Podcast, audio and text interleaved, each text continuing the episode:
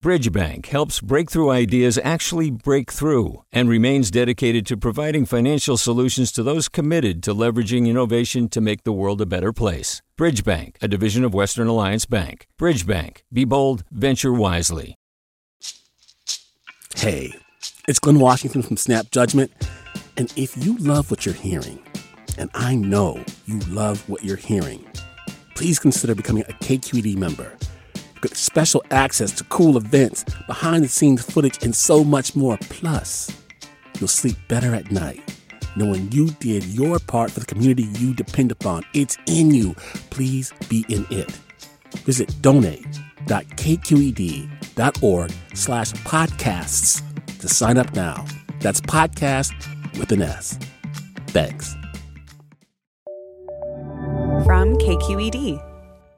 This is the California Report. Good morning. I'm Lily Jamali. California's Republican Party says it plans to modify but expand its ballot collection program after legal threats from California's Attorney General. The boxes appeared in counties with competitive congressional races, including Fresno, where KQED's Central Valley correspondent Alex Hall reports the boxes have disappeared for now. Most of the GOP ballot collection boxes in Fresno County were initially placed inside local businesses, including a gas station, a Swedish gift shop, and several gun stores like Uncle Sam's Firearms, which sells mostly vintage collectible guns.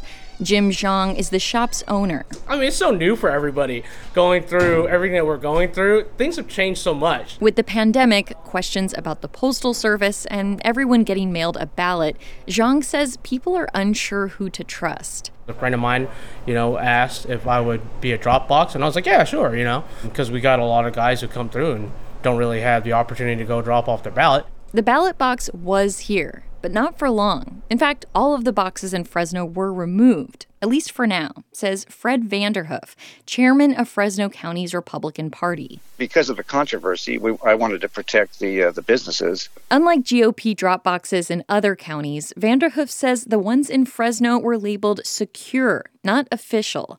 That was one of the main issues prompting California's Attorney General to issue a cease and desist letter to stop the Republicans' ballot collection program. But California's GOP pushed back with a letter arguing that the ballot boxes were legal because state law allows third parties to collect ballots from voters and deliver them to the county election office. On Friday, Secretary of State Alex Padilla seemed to back down. Uh, I want to be clear the California Republican Party can conduct ballot collection activities, but they have to play by the rules. GOP spokesman Hector Barajas said now that the party has clarification, the boxes will go back, and there may be more coming. Now that that has been resolved, I think the political team will end up uh, looking at strategically where is the best place to go and expand our ballot collection programs and making sure that we're able to compete, you know, with with the Democrats in California especially in places like Fresno, where the Republicans are hoping to win back congressional seats they lost in the 2018 midterms.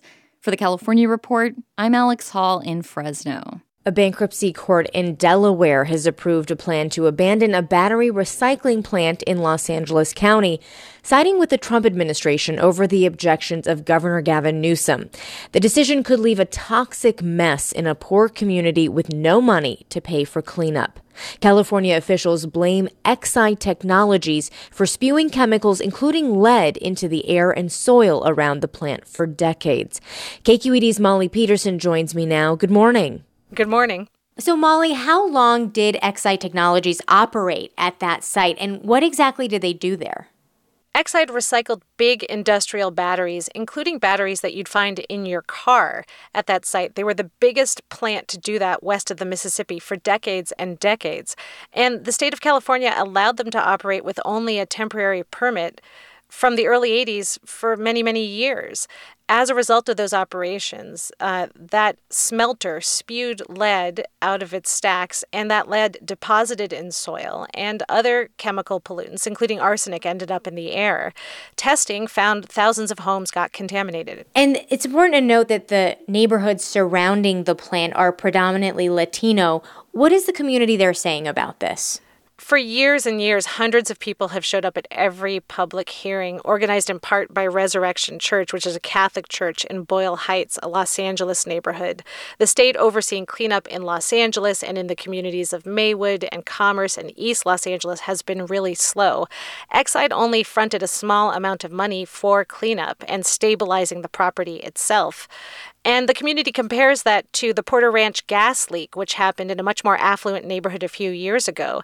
They say if you can clean up a gas leak, why can't you clean up this lead smelter? So, Molly, despite all of those objections, U.S. bankruptcy judge Christopher Sontchi approved Exide's plan on Friday. Why? Well, the judge said it's not an imminent harm to have all of this lead in the soil. Specifically, he said it's not a seething, glowing, toxic lead situation. The company never admitted its responsibility for the lead, and there was no state hearing that ever made them admit that responsibility either. I talked to David Pettit. He's a lawyer for the Natural Resources Defense Council, and he's a member of a community advisory group on Exide. Little by little, it gets into a child's system or, or a pregnant woman, and that can cause tremendous neurological damage. To me, that qualifies legally as something that is imminent because the harm is occurring right now, right now, today. Let's take a moment and look at the state's role in all of this. Governor Gavin Newsom said on Friday that he is, quote, outraged that the federal bankruptcy court let Exide and its creditors off the hook and decided that lead exposure does not pose an imminent or immediate harm to the public. But the state does have some responsibility here, right?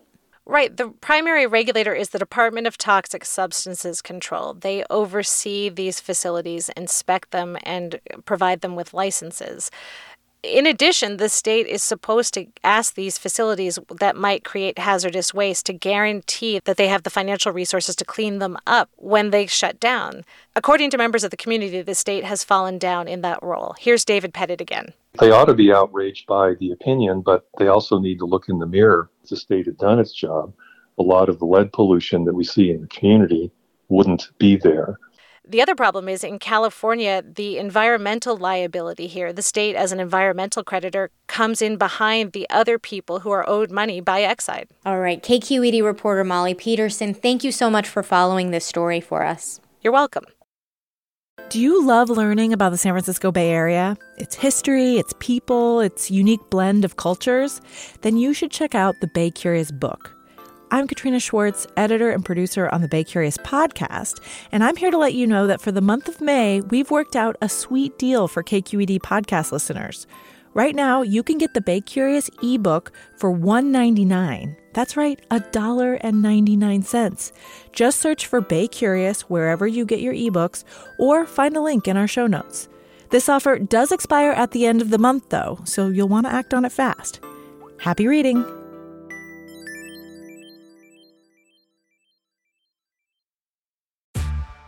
Hey there, this is Brittany Luce from NPR's It's Been a Minute. KQED's podcasts like The Bay, Bay Curious, Mindshift, Right Nowish, and more all tell the stories of the Bay and beyond with reliable, human centered journalism. They aim to inspire, make you think, entertain, and expand your understanding of the place you call home. Here's how you can support podcasting at KQED. Showing your support is easy, and you can join Brittany in supporting KQED Podcast too at donate.kqed.org slash podcast. That's donate.kqed.org slash podcast. In the waning days of the 2020 campaign, President Donald Trump is openly courting a crucial group of voters, suburban women. But polls show those voters are pulling away from the president. KQED's Katie Orr reports. At a recent rally in Pennsylvania, President Trump appealed directly to the voting bloc he knows he needs. Suburban women, will you please like me? I saved your damn neighborhood, okay? Trump's referring to dismantling an Obama era federal housing rule meant to decrease segregation. It's not an argument that wins over Bonnie Keller. The 64 year old Fresno woman says she's Christian and leans Republican but Trump's crude demeanor turns her off. She didn't vote for him in 2016 and won't vote for him now. I just wasn't impressed from the get go. That is just my complete distaste of his behavior. It is not professional in my book. He is not a leader who has qualities I respect and admire. Keller's views are shared by a majority of women in the country. A recent national poll conducted for ABC and the Washington Post found among women likely voters, 59% support Democrat Joe Biden. That result includes 62% support for Biden among suburban women. Other polls find similar gender gaps. The polling is showing that Trump is losing support among women, period. Mindy Romero directs the Center for Inclusive Democracy at USC. She points out the political makeup of suburbs varies depending on which part of the country they're in. And she says while California certainly leans more liberal, women in general seem turned off by Trump. Particularly when it comes to his demeanor, some of the things that he said, uh, the actions he's taken with regard to the coronavirus, with you know race relations. But Trump thinks he's tapped into what women voters are looking for, and at the end of the day, he thinks that could overshadow any issues they have with his behavior. So why is it that the fake news keeps saying that women aren't going to like Trump? I think you know what women want more than anything else. They want safety, security, and they want to be able to have their houses and. That message resonates with Chico resident Jenny Schaefer. She's 56 and lives alone. She says Trump is a narcissist and drives her crazy, but she's also worried about her safety and is planning to get a concealed carry permit. When it comes to policies and stuff, I don't want someone taking my guns away as a woman. That's my only equalizer. And I think Biden and Harris will take that away from me. Schaefer is also strongly anti abortion, another policy she aligns with Trump on. So while she doesn't like his tweets or the things he says, she'll likely vote to give him a second term. And as the election draws closer, Trump is hoping there are more women like her who back his policies, if not his personality.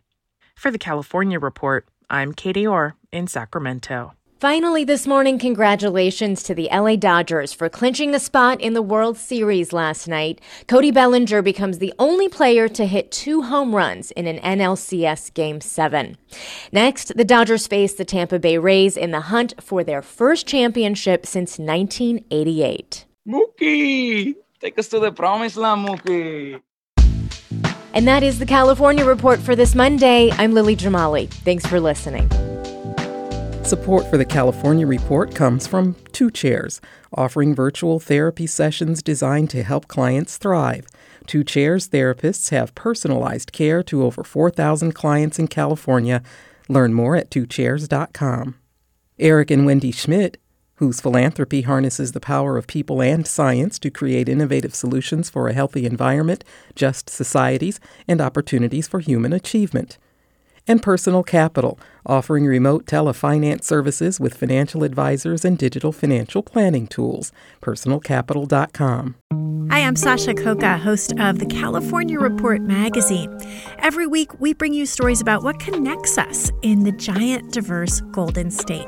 Because what happens in California changes the world. I love this place. We were once seen as like the place to be, California the land of milk and honey. That's where you go to Sunshine State, but we just have challenges right now. KQED's California Report magazine. New episodes drop every Friday, wherever you get your podcasts. Hey, it's Avery Trufelman, host of Articles of Interest. And I've got to say, I've been a fan of KQED ever since I was a little kid and I would come out to San Francisco to visit my grandma. It was just what we'd always turn on every time we got in the car, every time we were making dinner and turning on the radio, was always KQED.